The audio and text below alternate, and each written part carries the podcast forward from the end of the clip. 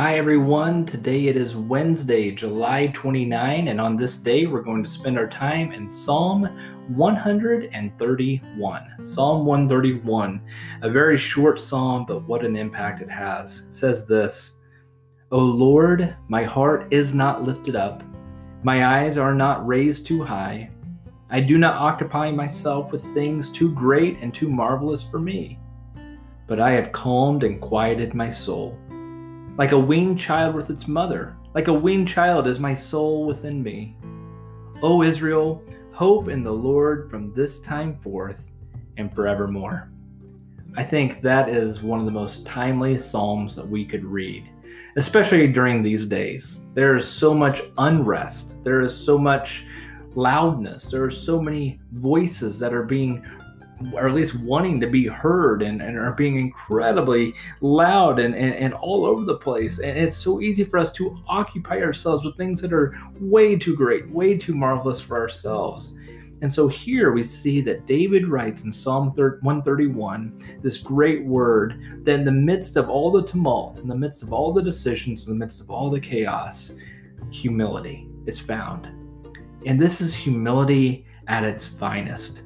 In fact, it's humility that all of us really need to instead of being people who are anxious about what's going to happen, instead of us being arrogant of thinking we know what's going to happen, instead we see humility.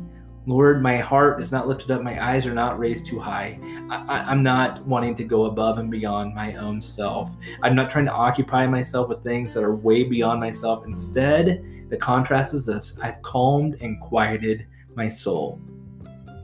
Think about this.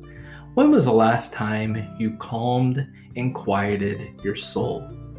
When was the last time you were like a weaned child as your soul was within you? You were just simply resting and hoping in the Lord.